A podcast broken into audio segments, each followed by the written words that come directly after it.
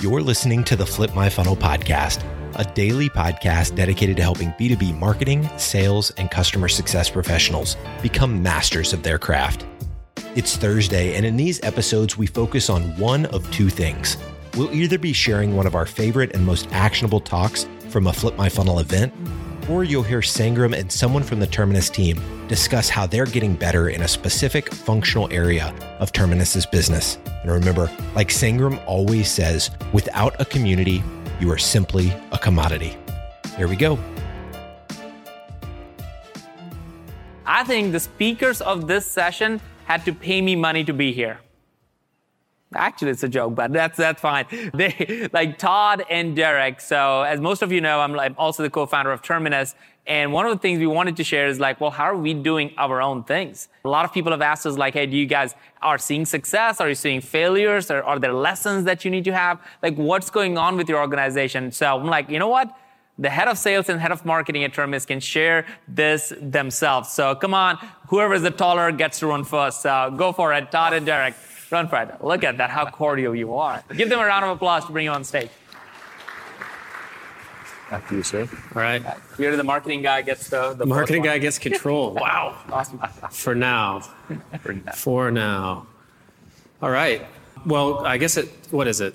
Yeah, good afternoon, everybody. Glad to be with you. As uh, Sangram mentioned, we're Todd and Derek. This is the Todd and Derek Show. My name is Derek Slayton. I run, um, I run marketing at Terminus. I've been with the company for, actually, we're coming up on a year now.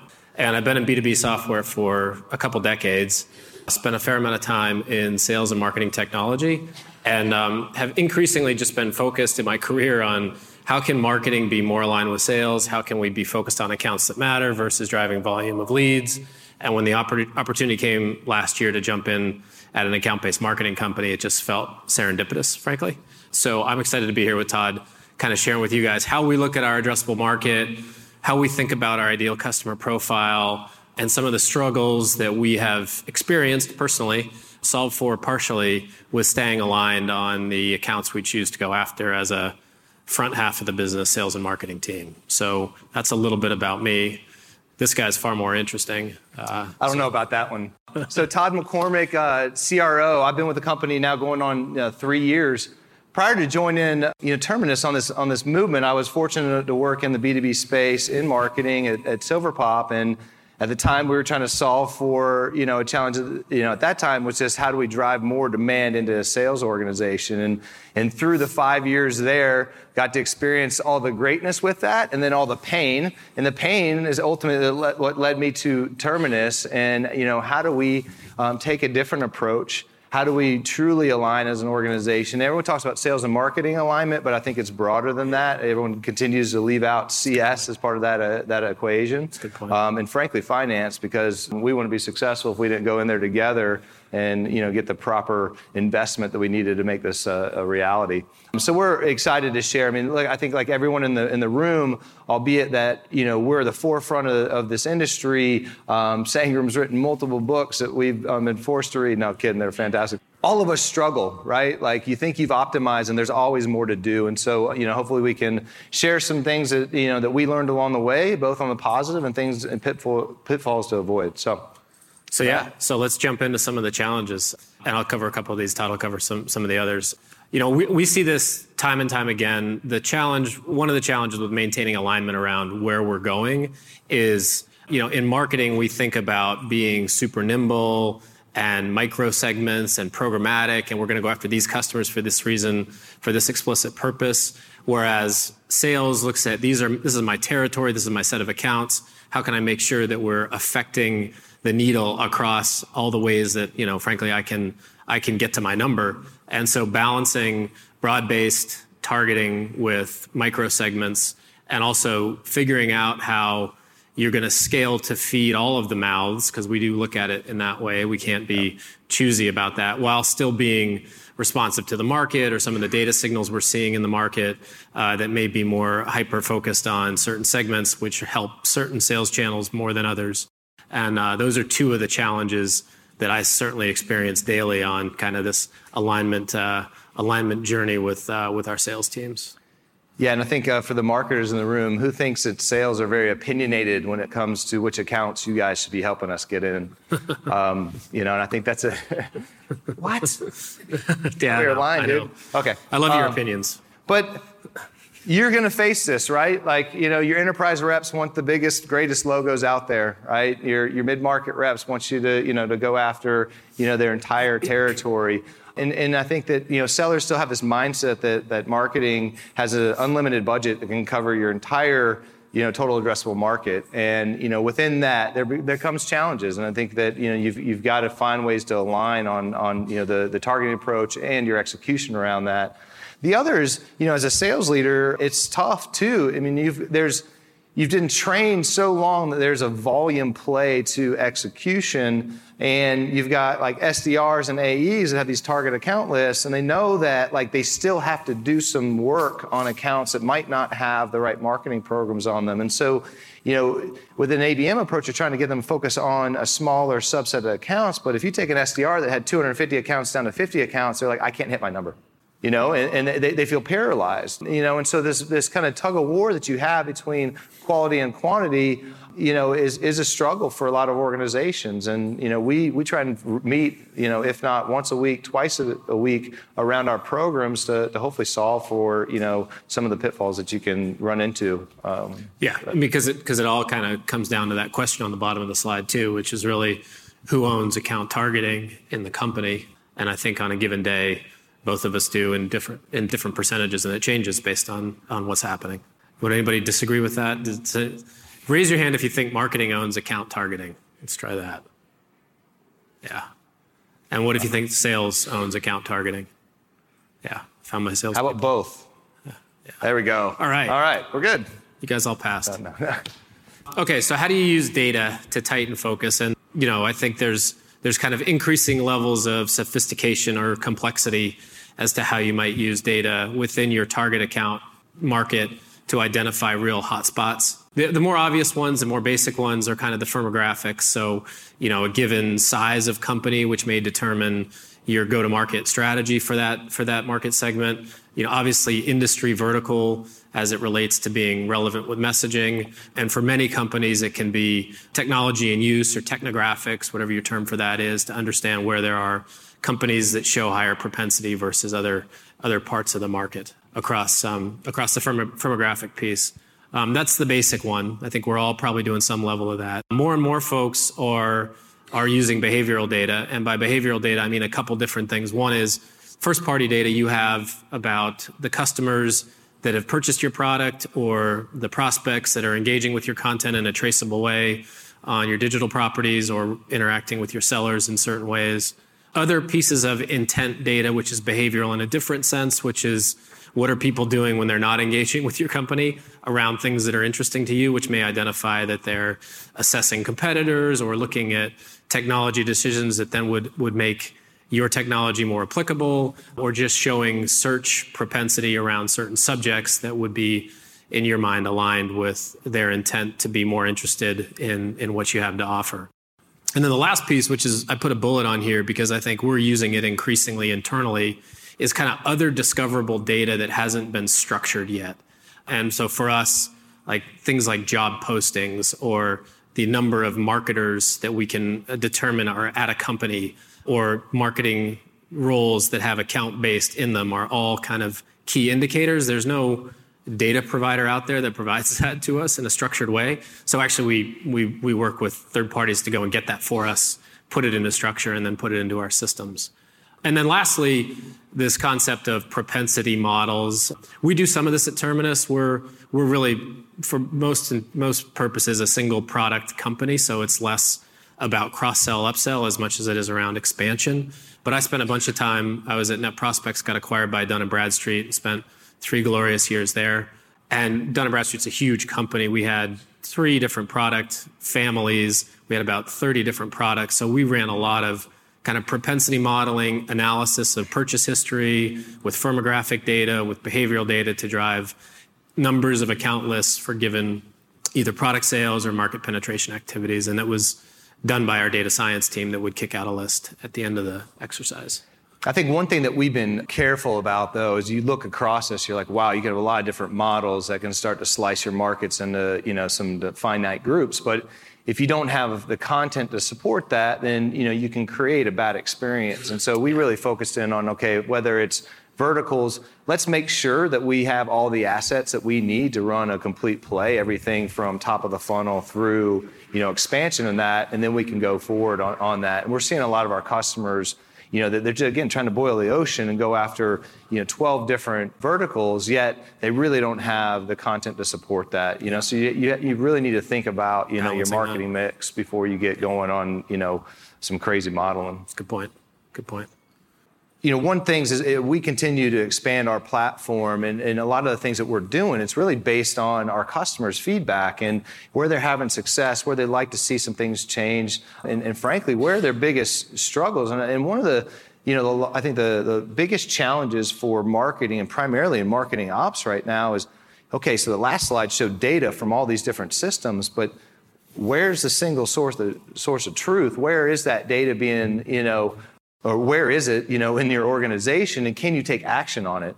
And you know, we rolled out our account hub, you know, over a year ago, and for me, it was just this moment in which, like, our customers woke up, like, for the first time, I have all of this data in one place that I can take action on it. I don't, I don't, I don't need spreadsheets anymore from CRM to MA to the data tools. It's all right there where, where we can take action on it. And it provides a lot of power, not just to marketing, but sales. And, and one example I like to share is you know, I, I, pulled up our account hub in early Q4 of last year and I looked at all opportunities that our, our reps were forecasting. And then I layered on web engagement and intent engagement next to that. And, and then I reverse sorted it and I pulled up all the opportunities with like zero web activity, basically zero engagement with any of our content.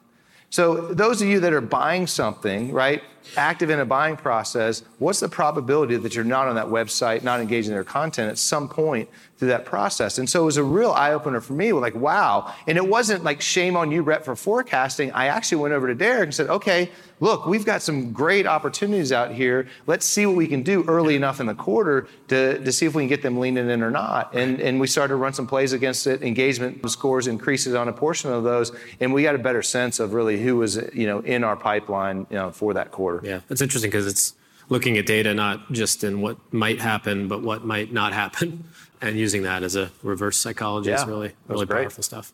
And I think to Todd's point, just look, I've been in marketing for like I said a couple decades now.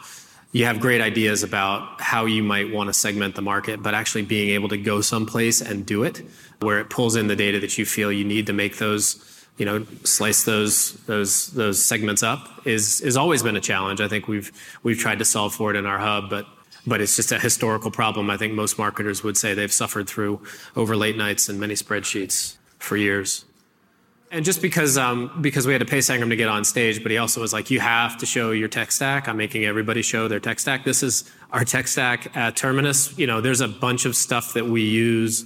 This is always the photo slide. So um, cheese. You know, we definitely use a bunch of different data sources, as Todd mentioned, on the targeting side. Most of it comes into our hub. Bombora is a big one. G2 is a big one. We use some Everstring or some Everstring data for uh, Firmo. We use Sigstr for some relationship scores, good partner of ours. On the Engage side, where we're trying to create some leaning in and relationship there, obviously LinkedIn and display, we do through Terminus very successfully, but we also do some physical stuff, both email and direct mail with, with uh, Sendoso and Marketo. We use Sigstr heavily on our on our sales cadences. Salesloft to kind of drive those, Vidyard for you know direct one-to-one videos, which work really really well, and everything ends up flowing back into Salesforce at the end of the day. We do track our account-based funnel through through Terminus, and then we use Salesforce primarily for really all all our measurement as the system of record. So just quickly, that's our uh, that's our tech stack. But I really think it's it, it comes down to how do we put this stuff into action and what do we do in terms of how we go to market and using that data yeah, and prior to um, Derek joining, we really had the same approach for all segments.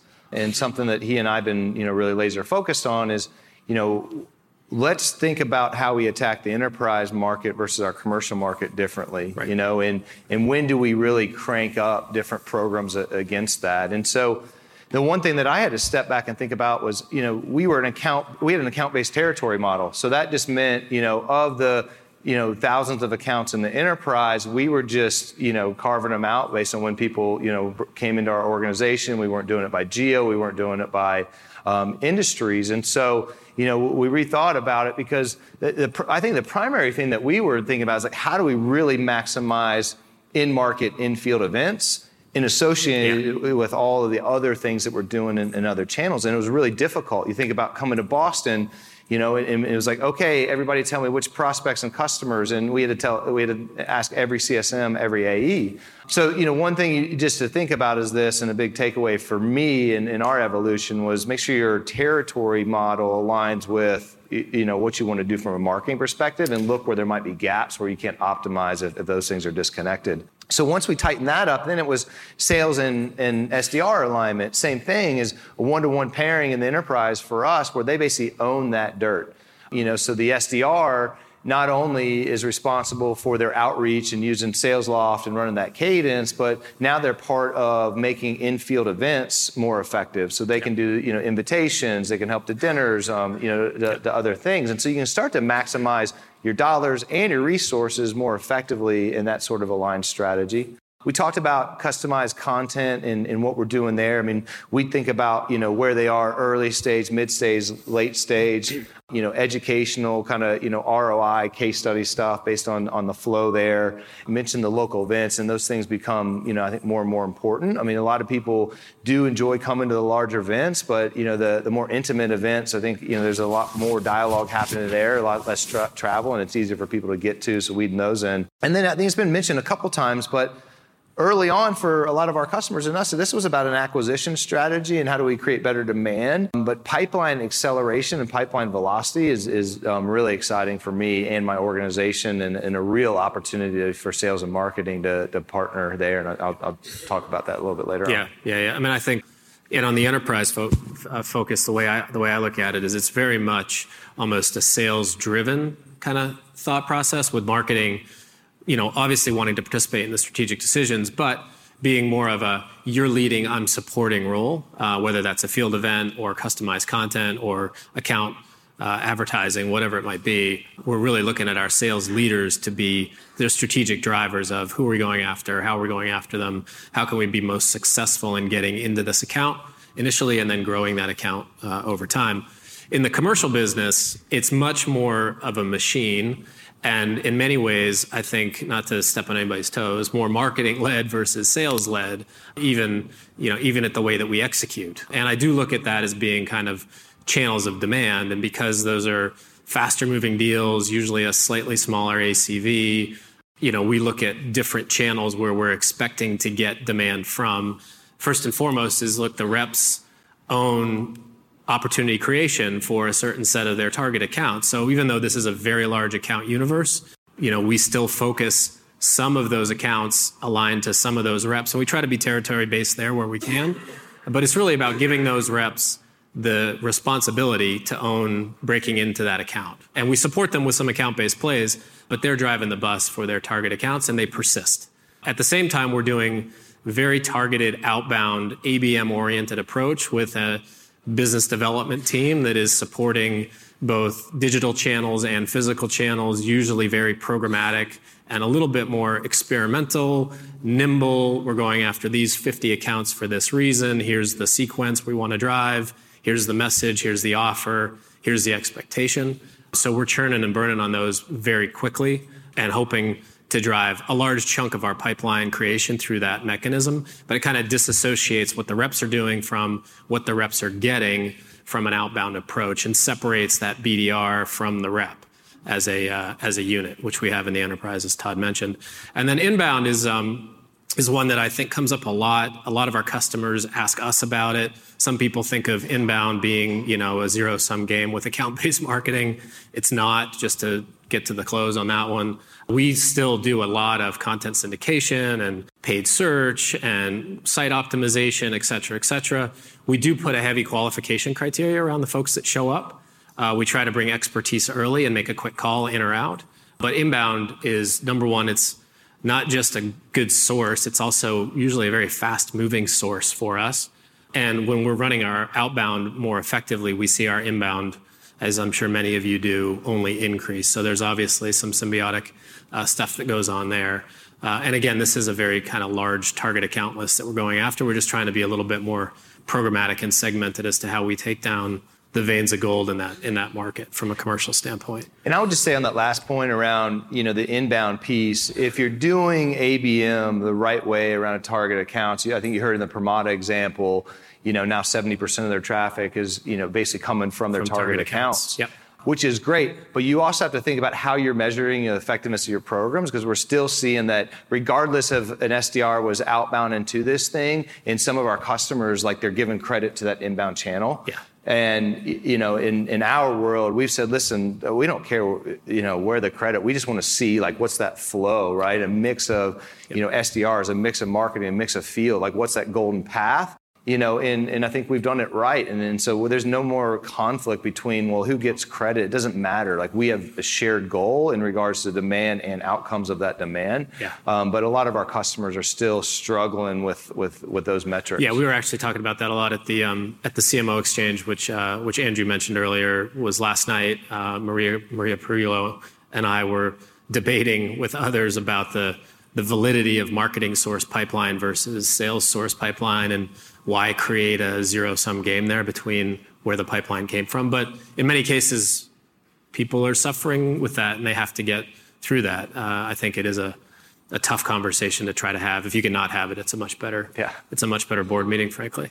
This is just a quick picture of kind of some of how we run our scalable account-based go-to-market with some progression. So heavy display, LinkedIn, kind of air coverage stuff at target accounts, personalized content, lots of nurturing. When we see engagement, we turn on our BDRs to be a little bit more, I don't know if aggressive is the right word, but personalized. Personalized.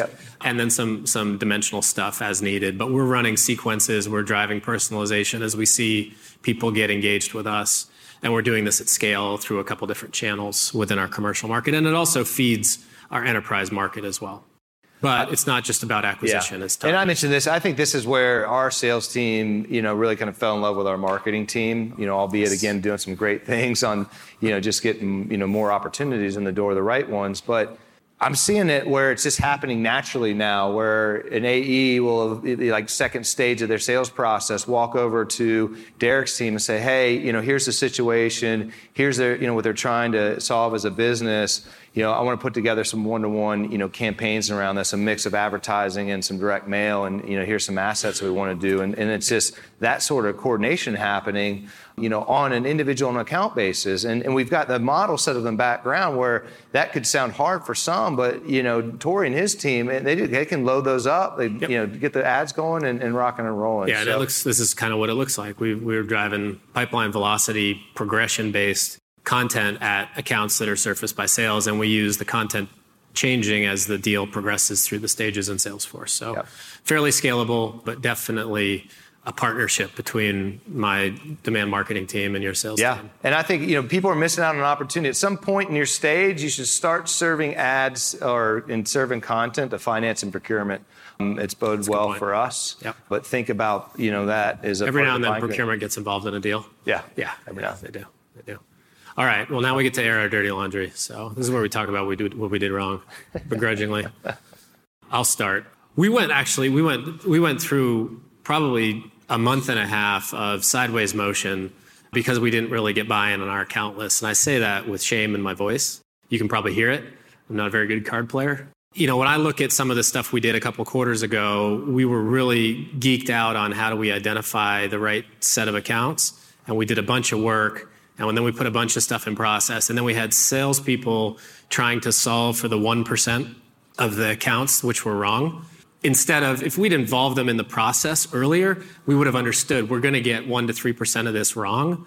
But we didn't. And therefore, we spent too much time talking about the 1% to 3%. We had salespeople spending time on LinkedIn telling us why it wasn't a good account, which is a terrible use of salesperson's time.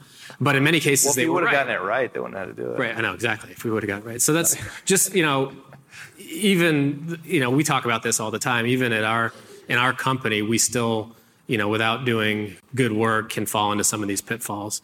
Additionally, like the volume and capacity is really important. Uh, as Todd mentioned, like giving people too many accounts or too little accounts creates huge problems. And, and in many cases, we've failed on the former versus the latter. And we had a, a, an exercise where we were kind of churning and burning through accounts, and it was far easier for an SDR to draw the next card, as I like to say, versus to play the hand that they had. And so just making sure you focus on the right set of accounts and the right volume for a given person is really critical and have a process for moving an account off a list and moving another account onto that list so you understand when it's happening and why it's happening. Yeah. I mentioned this, but make sure your territory alignment makes it easy for marketing to support you. You know, and that was an area where it took us too long to make that change. Yeah you know, frankly, and, and there's probably, you know, a lot of waste, um, you know, both in investment and, and, you know, lack of outcome because of that. And then, you know, everyone talks about the sales and marketing meeting, but it is so important for everyone in this room to set that up. And, and, and you need to have it on a weekly basis. And, you know, where we are, it's, we're at a point where, you know, if we don't believe that marketing executed, you know, the right way on this, or they say, hey, you didn't follow SLAs, you know, it, it doesn't matter. We're just coming to that meeting and say, look, let's look at last week, programs we laid out, like where did we have success? Where did we miss the mark? Let's understand that so we can adjust and be and be nimble. Yep. And you know, so you know, it's not just about having that meeting because most of them turn into you know the normal session that we all know. This is really around like, all right, here's our agreed upon plan, and let's every week let's just see how we're progressing against that. Yep. And we've been able to adjust and identify gaps and opportunities pretty quickly to optimize. Yeah, and I think actually it's the point you said on identify challenges or opportunities quickly that's really important around that meeting. You don't solve it in that meeting, but you yep. can you can hear we're struggling with this. Let's get the right people in a room to go solve for this problem far more quickly if you do it on a on a weekly basis. Well, and we don't have the issue with the account list anymore. I mean, it's right. it's a collaborative group, a mix of SDR leaders, sales leaders, and marketing right. leaders um, that are part of that now. So what is this? What happens? Yeah, yeah. the good stuff, right? The good stuff, right? On our coordinated plays, the beauty in this is, as you can see, I mean, we've got um, our close rates are more than double on a well orchestrated sales and marketing play, all the way from you know acquisition to pipeline acceleration to close, and our ACVs you know, against those are 25%, you know, greater. So, you know, I think a lot of people talk about measuring in cohorts. You know, I do some yep. of that, and, and that's what that's what we've done. Is just looked at okay, so kind of our baseline programs and our well executed coordinated plays, and I think everybody in here would like a 2x return on that if you do it right. And I think when when, when we expand the the view to our customers, it really for me, this concept of are you growing, are you efficient with your growth, and is it quality are really the vectors that, that matter a lot in terms of being successful in the long run. You know, companies that we work with that are doing sales and marketing aligned go to market, which I think is synonymous with ABM, right, Sangram? You know, this is what they see a 23% increase in opportunity creation quarter over quarter. That's great. This one really spoke to me 92% increase in outbound rep email engagement. So, you know, if you're doubling the ability of your reps to reach their buyer through the channel that is probably the most often used because you're being targeted, I think that that that will play out very quickly in terms of actual tangible business results. And then quality, 69% for a TVO, 69% of their opportunities were created within their target account universe as opposed to, you know, any account that showed up at their doorstep. So growth, efficiency, quality, all drives to better outcomes. And if you don't believe us, you can you can talk to the analysts. This is the stuff they measure. There's a bunch of stuff on here, so I'm not going to go through it all. But we always talk about you know less than one percent of, of leads turn into customers, right? And and the upper left, yeah, upper left for you guys. Um, fewer than two percent of companies that actually do this don't see positive results. So, and that's a serious stat that got scraped off in the editing process. So I apologize for that. So, you know, 98% of the time, you're going to see better business results. So why wouldn't you do it? And I think that's probably fairly obvious to most, but it really does help drive the right, the right metrics in the right direction. Yeah. So I think that's our last slide. I know we're ahead of schedule, but we're on time. So it's the other group that we have to deal with. So I think we have a couple minutes for, uh, for Q&A. You guys can shout them out at us or we can take them off the stage. But thanks for your time, attendance. I think paying attention seemed that way. We'd love to take your questions up here and um, appreciate you guys spending time with us this afternoon.